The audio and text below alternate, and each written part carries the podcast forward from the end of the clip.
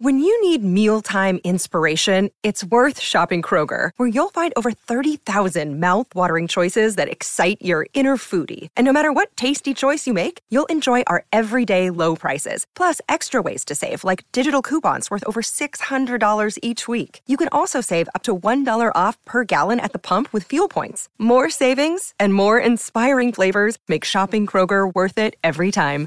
Kroger, fresh for everyone. Fuel restrictions apply. Welcome to After the JAG Corps, Navigating Your Career Progression, a podcast for judge advocates leaving military service. After the JAG Corps assists officers transitioning from the military law practice by learning from individuals who have successfully embarked on new careers, providing insight on rewarding professional opportunities, job search strategies, resumes, the value of your military experience, and more. Now, here is your host, Tom Welsh. Well, today on the podcast, we're talking to Jordan Walerstein, a former U.S. Army judge advocate, who's going to talk about his journey from active duty Army through a couple other places to where he is now. So, Jordan, welcome to the podcast. Yeah, thanks, Tom. As they say in radio, longtime listener, first time caller. How long did you serve in the Army, Jordan? It's a great question. And I have to make a correction to the record here. I'm still actually a reserve judge advocate. And we'll talk about that because I think it's a key transition question that I myself struggled with. But I spent seven years. Well, I'll back up even further than that. I was an ROTC cadet in college. So I commissioned out of that program and, and had a choice before me to do the traditional Army route, basic branch, combat arms, combat support, be an aviator, be an infantry ground pounder. But my program encouraged me or offered the opportunity to apply to law school at the time and defer my service, which is what I did. So the educational delay program was my route to the JAG Corps. And I spent after that about seven years on active duty. You finished, you graduated ROTC, you went on to law school. Where'd you go to law school? So I went to Cardozo Law School, which is in New York City great selection in terms of location because of the, the opportunities for clinical work, internships, externships while I was in law school, which I'll speak for the, the law community and say those end up probably being more helpful to being a practicing lawyer than your coursework. So I was really fortunate in that regard. Active duty Army, what, what were the sort of the roles that you had during your seven years of active duty time? I, my first assignment was to a large unit slash large installation. I was assigned to 10th Mountain Division out of Fort Drum, New York, which, you know, all the jokes jokes you can make about the weather and being located in southern Canada. I think it was a great first assignment for a, a brand new JAG. And I did the, the jobs that most new Army JAGs do. I started in legal assistance. I ran a tax center and then I did administrative law. Those were my core practice areas. And I, to this day, even as a field grade in the reserves, I've not done military justice, which I think is, is atypical for, for an Army judge advocate. I keep waiting to get the call from TJAG saying, you know, you know, Jordan, I looked at your record, you're, you're deficient in an area. We need to slot you into this special assignment. But I think there's more recognition around specialization. So that's kind of what I ended up doing. But I will continue to do until TJAG tells me otherwise. Well, maybe this podcast will be what causes someone to go back and look at your record. Yeah, I volunteered. And that, that's one of the first rules you learn as, a, as an Army cadet never volunteer for anything. So, from Fort Drum, what are some of the other things you did before you punched out and went to the reserves? I got a call. This is not exaggeration. I got a call one day from a colonel at the Pentagon who asked if I wanted to come work for him in DC. And, you know, as soon as I heard DC, I thought, this is great. Pentagon, something different, sign me up. Now, the reason for that was, and this was one of these by name assignments, and I just right time, right place. I had been using a platform that was new at the time called MilSuite in its Milbook variation, which is basically a, a social media and collaboration platform that DoD uses. And the Army was just picking up on it, the JAG Corps was just getting involved.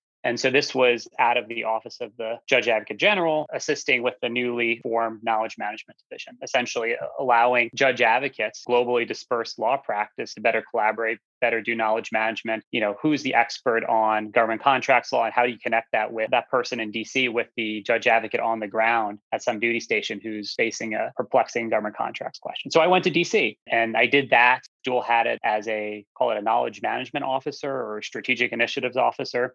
And I also worked at Army Claim Service, which is a fascinating role. It's if you're interested in medical malpractice claims against the Army, or we were dealing with detainee abuse claims out of Iraq that have been pending for 10 years. So, really interesting assignment, again, for a relatively new judge advocate. Those were my, my roles that I did for a year. And then I, I kind of got another call and asked if I wanted to slide into a national security law assignment at the DoD level. And it was in DC. So, I, I jumped at that opportunity as well. And that's kind of where I, I wrote out the last three and a half, four years of my active duty time. Which segues into the question why did you decide to leave at that point? Well, I think there's a lot of reasons. I looked ahead. I didn't need to look ahead. The Army had told me what was in my future, which was another PCS move to somewhere else to broaden my experience. Maybe they were going to tell me to go do military justice. Maybe they were going to send me back to Fort Drum to get ready to go to our graduate course. I really like DC. The Army PCS lifestyle had been hard on me and my personal relationships, and I wanted to stay in DC. I liked it. And for personal reasons, I thought it was the right choice. I also thought professionally it was going to be hard to go from this national security law assignment back to a line unit.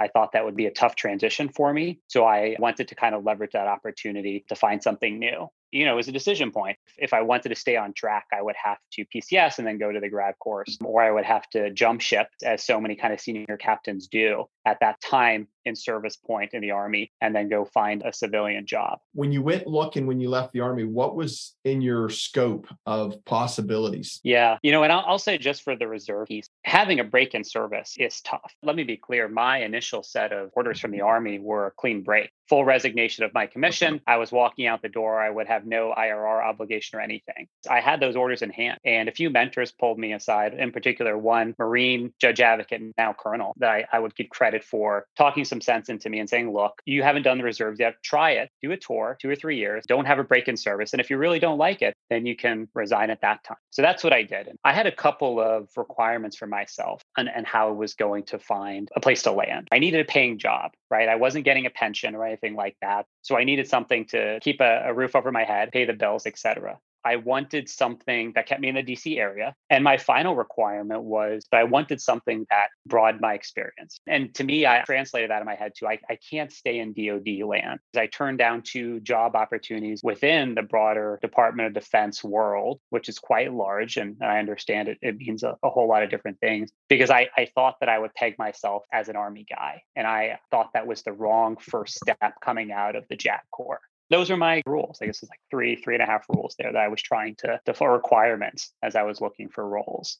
Where did that drive you to apply? Everywhere, essentially. So I had a couple of different parallel tracks going. So one track was the, the USA jobs track. There were plenty of other federal agencies that met all of those requirements and, and kept me from, in my mind, being pegged as an Army guy for the rest of my career. So I spent a lot of time on USA jobs. And I should also note that due to special hiring authorities or some legacy systems, a lot of federal agencies don't use USA jobs directly. They might have a posting on there, but you have to go directly to their website to apply. So it's like the USA Jobs Plus that I spent a lot of time on. Um, that's not a joke. I probably had at one point 50 pending USA Jobs applications, and very few of them resulted in callbacks, probably because I could have spent more time tailoring my application. But I thought it was a numbers game, which I'll come to in a moment. It ultimately was, at least to me, or at least for me. Another track was I had never, even in law school, worked at a law firm. And I thought, okay, maybe this is an opportunity for me to do that. You know, that's such an integral part of the legal profession. Maybe I should try it. So I pursued that pretty aggressively, mostly through network contact and some cold applications to firms in various practices that I thought I might be qualified for. Everything from government contracts and compliance to cybersecurity practices I looked at, I applied mostly medium and large firms because I thought that would be the best experience for someone with no law firm experience. I thought that would be the most authentic in, in my head, again, never having done it. And pursued that pretty aggressively again. Got some interviews, but didn't ultimately land any offers with law firms. Oh, and I even looked at knowledge management positions. Law firms still to this day have attorneys who are running their knowledge management programs. And I think a lot of firms just didn't know what to make of me and maybe I didn't push long or hard enough, but they they looked at me and said, "Well, what's your value proposition, right? What are we going to set your hourly rate at? How are we going to make money off you right off the bat? And where do you fit into our promotion scheme as a now lawyer who's got more than seven years practice? Now you're a, a senior associate, and pretty soon we have to start considering you for partner or, or counsel role." And I think that was difficult for them to justify. And then the final track was, and, and notice these these all have a theme. I'm, I'm staying in the legal profession at this point in my career. The final track was the most unlikely track, which was the I'm going to go straight in house somewhere. And many people told me, you, do, you don't do that. You go to a law firm first, like you don't get to go in house. That's the promised land for lawyers for a bunch of reasons. It's not going to work out. And for a long time, it didn't. I think at one point with Amazon alone, I had 12 or 13 pending and then ultimately rejected applications with them that just didn't go anywhere. At best, I got a, an Amazon recruiter on the phone who told me, you know, we could maybe get you a job, but you have to move to Seattle. As we discussed, that was a non-starter for me. That didn't fulfill my, one of my location criteria, so I wasn't interested in that. So ultimately, through all those processes, I landed a job at the Department of Justice, which was a phenomenal place to land. You know, I was I was broadening my horizons in terms of I'm not in an Army DoD land anymore, and it was prestigious. Even a law firm or an in-house legal department would recognize that experience, and it would they would understand it more than they would seeing Judge Advocate on my resume. And I think that ultimately helped me when I was then reapplying to Amazon about a year later. So you went to DOJ,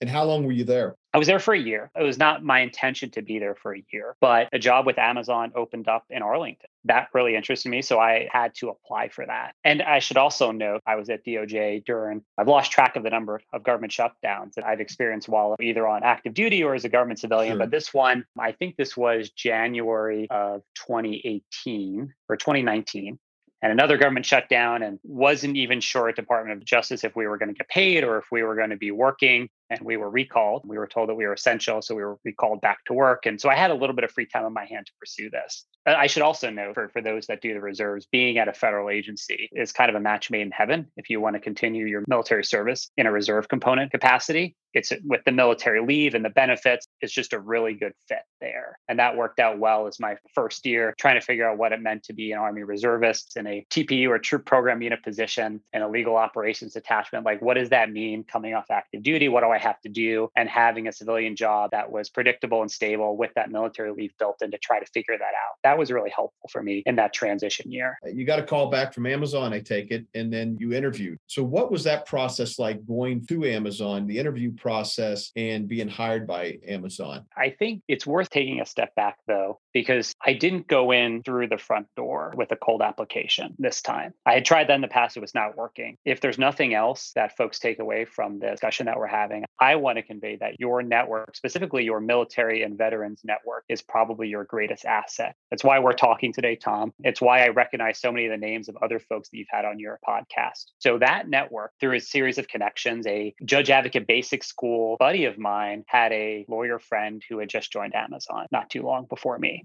So I was able to use that connection. And I had another Army judge advocate that I had served with who had joined Amazon, I think a year, maybe two years prior to me through those connections, I was able to connect to the hiring manager, get my application noticed, my resume noticed, which really helped get a human set of eyes on my resume. And it also helped that they needed someone with a security clearance. The timing was fortuitous for me in that I still had my security clearance. I was a year out, I was still in government. and this particular role, for reasons that we'll discuss in a moment, that's what they wanted. Yes, they maybe could have found someone from a law firm, which is still, I think, probably the largest recruiting source for in house shops. Amazon included, but it's much easier to find someone coming from government with a security clearance. And I know now that my backfill so spoiler, I eventually left Amazon three years later, but my backfill was also from Department of Justice, also had a security clearance. So not that there's a, an archetype, but maybe there's an archetype there. So anyway, so that's how I got my application noticed. So I don't want to discount the importance of that, uh, but I can talk specifics about the application process. So to reinforce your point about the statistic that most jobs are obtained through networking and connections is just a fact of life. Anecdotal from my experience, but I think it supports the data, broader data about that.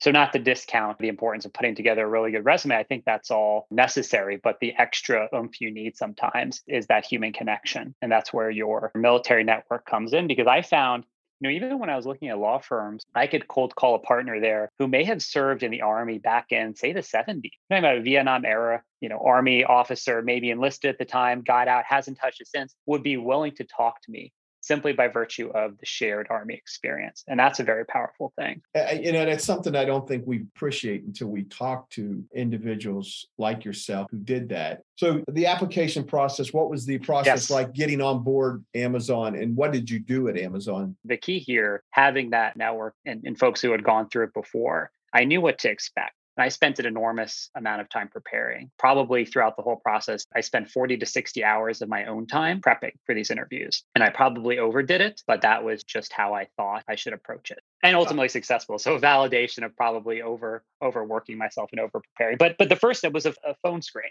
right a phone interview with the hiring manager high level questions about my experience you know what what i had what i had done you know why i thought it'd be a good fit for a role for the role and and it was tough because i think it maybe has changed a little bit now, but I think most phone interviews are voice only, audio only, and, and no video. So it's really hard to gauge the reaction of your interviewer. It's also really hard because so you're not getting those visual cues and all that that you would over video. It's also really hard because Amazon interviews require the interviewer to take a copious amount of notes and produce basically a report or assessment of you.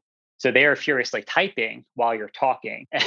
and when I was there and actually did phone interviews, uh, it, it is hard to balance giving you know any even just sort of uh, an auditory confirmation of your interviewee and what they're saying when you're trying to take notes on everything that they're they're giving you. But anyway, so got through that, and then that puts you you know that's the initial screening hurdle. It's meant to be a high bar because once you pass that hurdle, you are so the company is committing a significant amount of of folks' time to interview you because you enter what's called the loop, which is the used to be the on-site interview process. Now I think they do many of them completely virtually. No panel interviews. It's all one-on-one and it's four or five interviews usually throughout the course of a day, each approximately 45 minutes to an hour.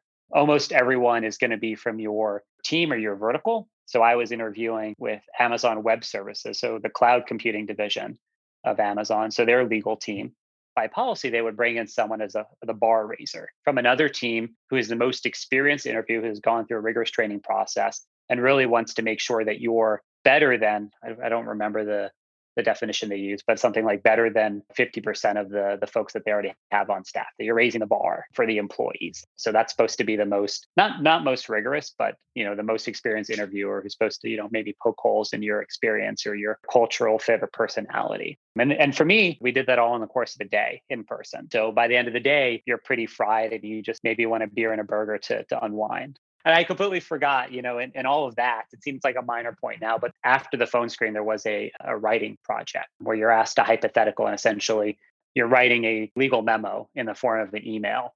And I understand that they've discarded or deprecated that program. They're doing something different. But at the time, your client emails you and says, Hey, I want to do this, that, and the other. What do you think? And what's really cool about being in house, I found, was the ability to provide the business advice. It's not just a pure legal, here's what the law says. It's like, here's what I think you should do the the counsel hat, which I quite enjoy. How long of a process was this? Did this last weeks, months? How long between the time that you applied and you got the offer? Well, it was very fast. I think I can't time it from when I applied, but it was two weeks. It was two weeks since I did the the phone screen till I had an offer. So wow. so very fast. And I think that was fast even by Amazon standards. I think usually it's maybe three to four weeks is is more typical. Um, they do something called rolling applications or rolling screening in the sense that if they have a good candidate, they're going to push you all the way to offer rather than putting you in a, a holding pattern, you know, or queuing you while everyone else gets through the process and then they weigh you against the other the other folks. It's if if you're able to pass those those hurdles along the way, you're going to get an offer. And if not, you're going to drop out and they're going to keep pushing people into the pipeline until they find the right person. So it tends towards a, a, faster process, I think, because of that. You gave a spoiler that you went Amazon Web Services. I assume that this was able to capitalize or related to some of the experiences you had on the Army that made you the most attractive candidate, and as well as what you were doing at DOJ. Yeah, you know, well, and before I answer that, I want to go back to something that you that you picked up on, which is this you know judge advocates know how to counsel. Judge advocates you know are able to give risk-based advice to commanders. And i think that's probably one of our not one of our our most valuable skill and most marketable skill. As one senior officer once told me army officers are paid for their judgment. And i would assume it's i can make a joke about navy officers and the air force and the like but i assume it's the same across the services. They're all paid for our judgment. And i think and figure out how to operate that to what it is the legal answer you'll figure out you'll do the research maybe you'll work with outside counsel but it's is this a good idea what makes sense here that you really bring to the table and i think judge advocates are particularly good at that but yeah so going back to to the role itself my position was a generalist position right so we we were advising on AWS infrastructure, which which is a fancy term for data centers, right? It's more than data centers, but that's the easiest way to understand. It's data centers and the things that connect them, empower them, et cetera. But it's basically a large scale, global scale network of industrial facilities. You are kind of like a mini general counsel or SJ running those. You're not running them, your your business partners, your clients are, but you're advising them on everything that might come up. In the process of that, you're partnering with more specialty legal teams Maybe you're calling your contracts Bubba. Maybe you're calling the health and safety expert down the hall. Maybe you're working with product compliance, construction, other especially legal teams to bring to bear all that skill and, and shepherding it to try to that again global scale network of facilities in compliance with the law efficiently, et cetera, et cetera, safely, all those things that you'd want to do, reduce risk. Like that, that was the role. And I think the connection there was, and it, it's all public information, but Amazon has a small number of very large government contracts with the US government supporting national security programs and agencies. So, you know, Amazon needed folks with security clearances to support those customers. And you did that for three years. I did. Was it something that you felt you had reached your potential? Was it just that another opportunity came along that you thought was time was too good or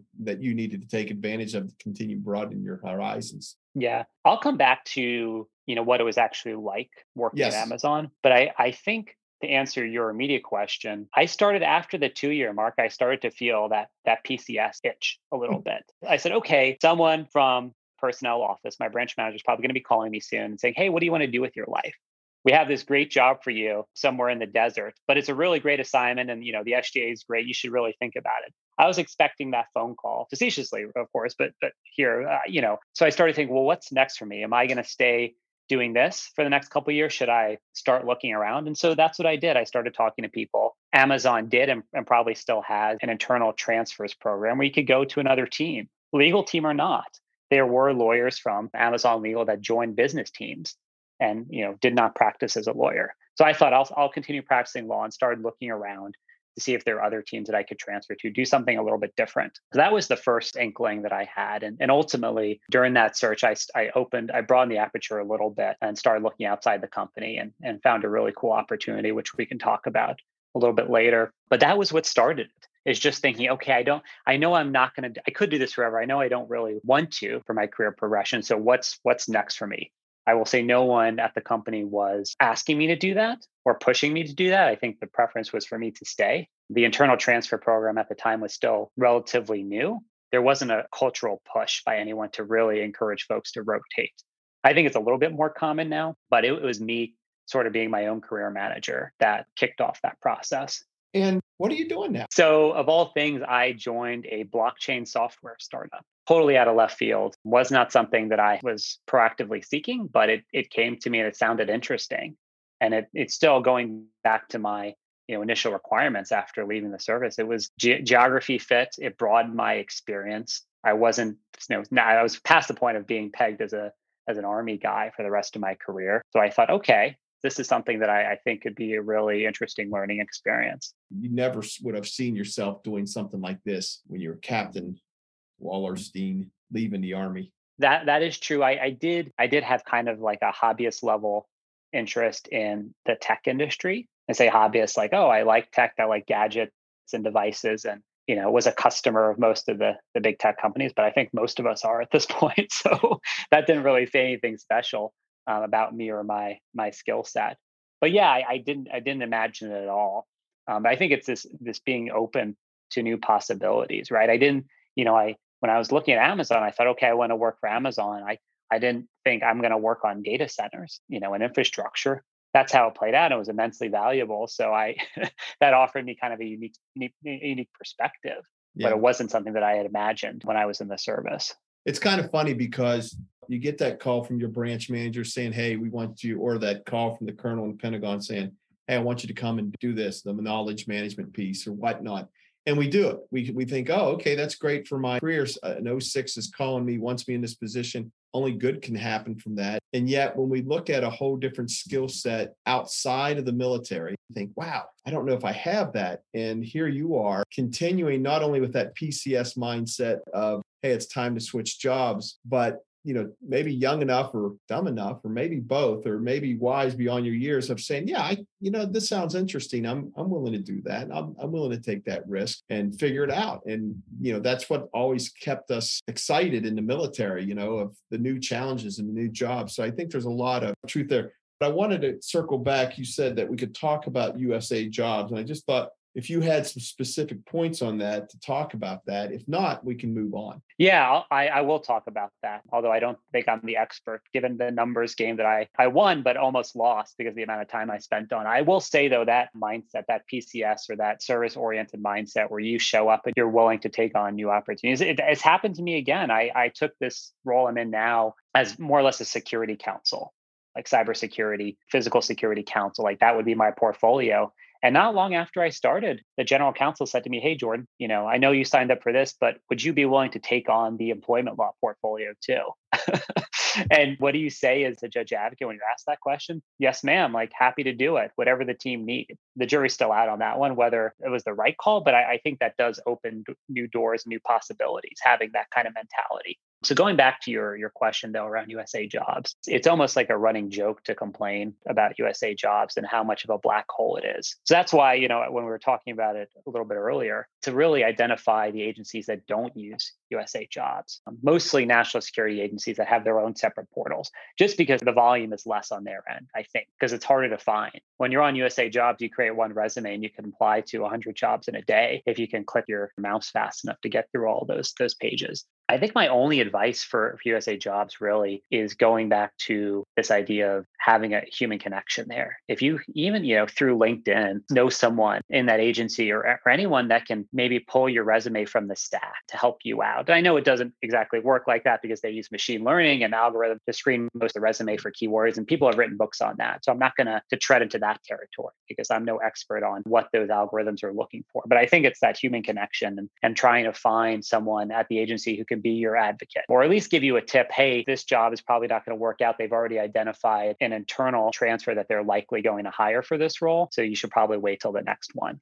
That would be my my not so great advice on USA jobs. But I'll say too, like the position I ultimately landed was not through USA jobs. So I'm batting zero for that platform. Is there anything that we promised or that you had intention to discuss that I haven't asked, but you really want to put it out here? Yeah, I, I think most people, and you probably have the same question about what is it actually like working at Amazon.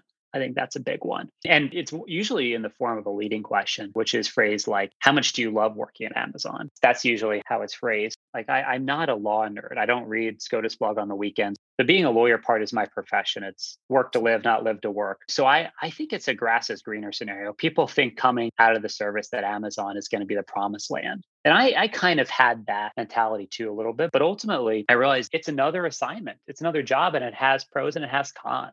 We'll start with a con, which is kind of a fun one. The coffee that they serve in the break rooms is garbage. For an army, an army guy, that's critical. You need good coffee in the morning. Now, I shouldn't complain. In, in the military, you're contributing to the coffee fund and trying to make that happen. So we shouldn't bemoan, you know, the free coffee. But you know, I would often be ribbed a little bit by a friend at another tech company. I won't say the name, but it rhymes with Dougal, where they would have a barista in their break room making coffee, where the Amazonians, due to its frugal culture, would be making our, our own C grade Starbucks pre ground coffee. That's all kind of in jest, a minor point, but I, I think it goes to speak about the, the company's culture more broadly that there's no frills really. It goes to their frugality principle that you're really focused on the work and there's not a lot of frivolous spending. The, I think the other con, which we, which we talked about, Tom, is is the op tempo, right? The pace of the work it's an enormous volume of work and a really blistering pace. The silver lining there is that you can really build incredible experience and work on some really cool, innovative projects, but it also leads to burnout.